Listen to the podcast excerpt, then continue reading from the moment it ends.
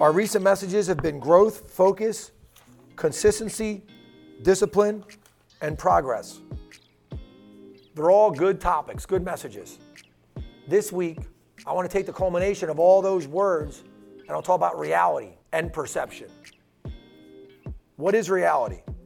Well, by definition, it's the world or state of things as they actually exist. An example of that could be time. It is now 10:01 a.m. Eastern Standard Time. That's a reality. That's a fact. That's what it is. What is perception? It is the ability to become aware of something through your senses, a way of regarding something, a mental impression. That's the one I that part of it matters most to me, a mental impression. So reality and perception, they can conflict and will conflict, which creates both challenges that could be advantageous or could be negative. What are some of the challenges? Well, your perceptions, it can be controlled by external factors. Reality, nobody controls it. None. And that's the conflict. That stimulus of control. Reality is what it is. Perception, so let's say you're tired. You worked a long day, you go home, and you go, man, I'm really tired. It must be late. Because I don't go to bed normally till like midnight. What time is it? It's 8:30 p.m. Oh my God. Your perception was it was late. The reality is it's 8:30 p.m. It's not late. You control, or can be con- the external factors that controlled your perception was just you had so much work to do. You had so much on your plate you had to get done. You had all that work to get done that influenced your perception of time. It influenced your perception. The external factors influence your perception. What's another external factor? Your history of experiences of your life.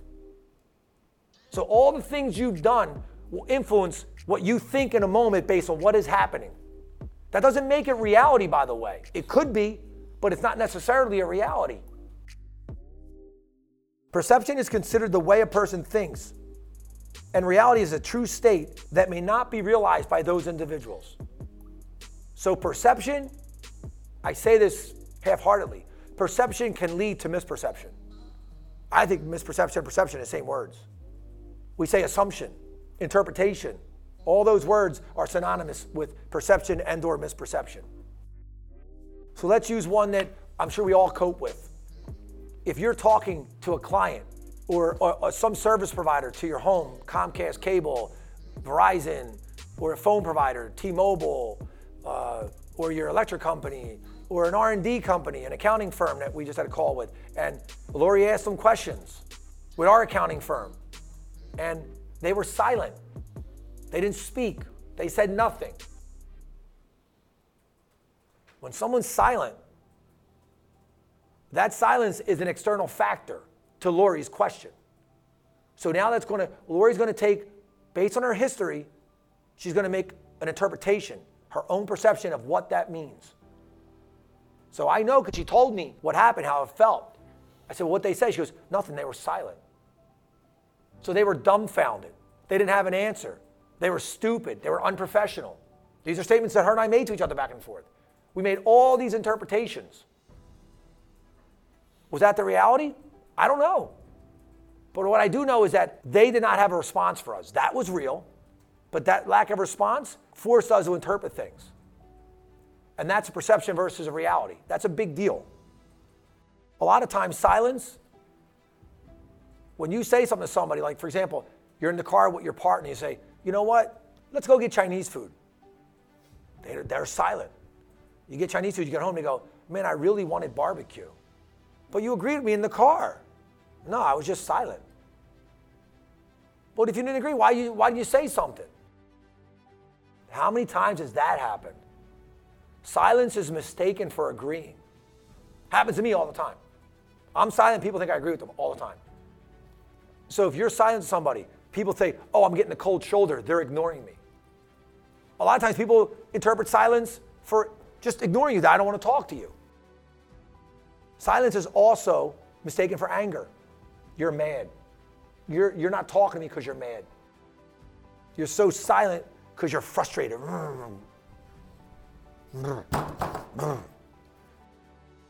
I've said this earlier. these perceptions that we're having of whatever that silence means, it's just an interpretation or an assumption we make based on our own previous experiences. So someone externally is interacting with us and we're making assumptions based on our history, not theirs, ours. That doesn't make it right or wrong. What it makes it is an opinion. It doesn't make it a reality. That does not make it a reality.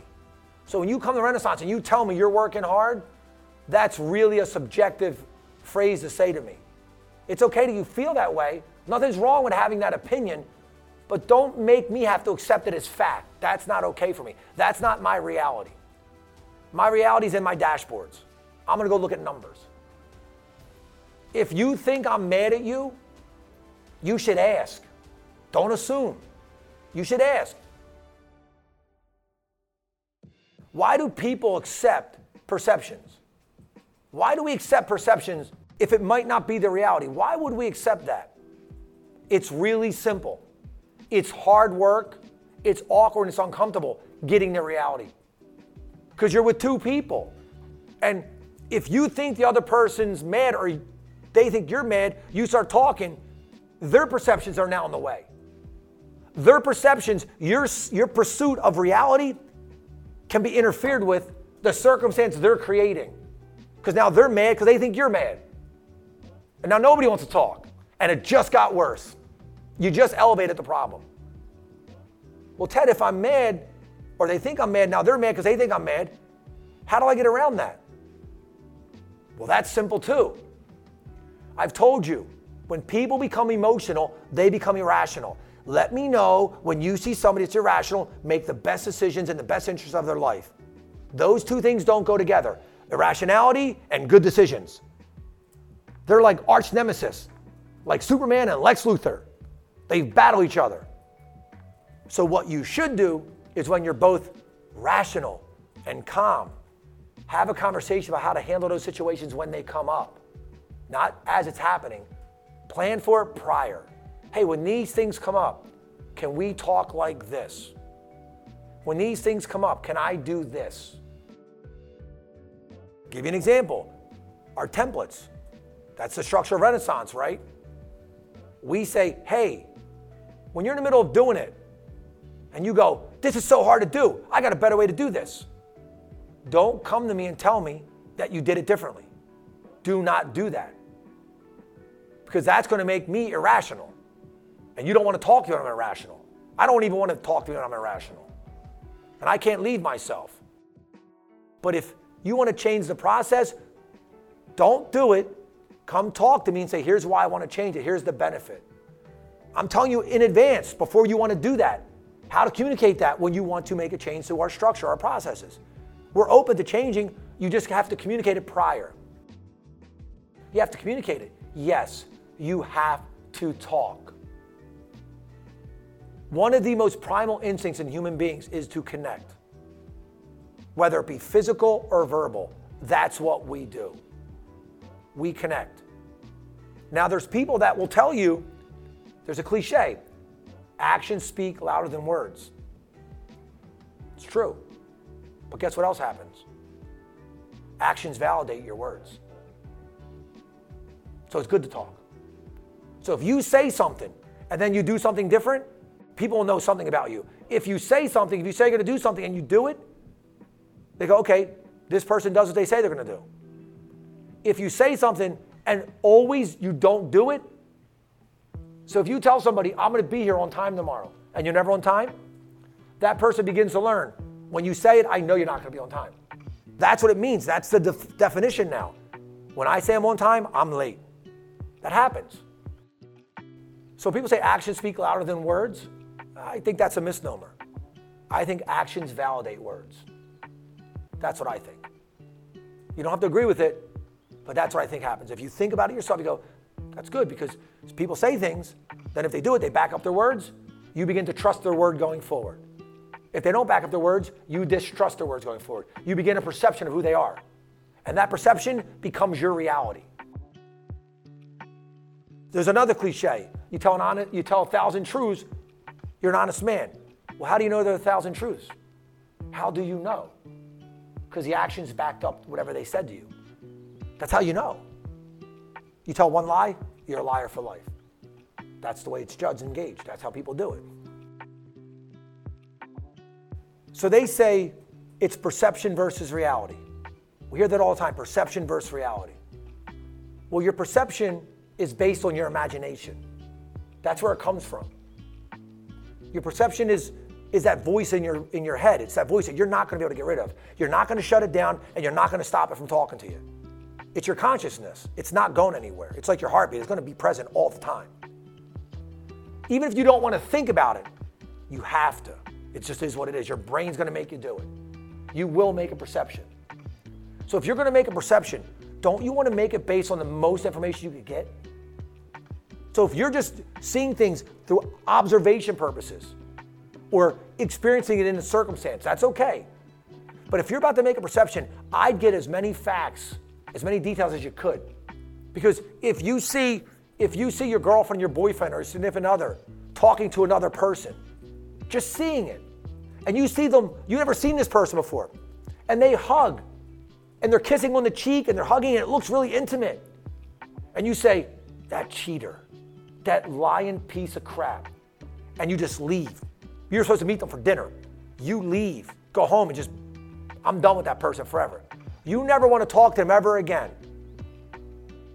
Five years later, you see them getting married. Not those two people. You see your ex getting married to someone else. And in the bridal party, you see the maid of honor. And it's that girl that was kissing on your man. That maid of honor was your ex boyfriend's sister that you had never met. But your perception is when I see men kiss on a woman I don't know, they cheating on me because that happened to you before. The history of your life made that be where your mind went. And all you had to do was walk up and go, Hey, who's this? Oh, it's my sister Mary. I want you to meet her. I had her come to surprise you. She flew in to meet. Oh my God, this is amazing. This is awesome. Guys, that, that tale I just told you, as old as the day is long. I bet it happens a lot. You know, it's a great example of perception versus reality.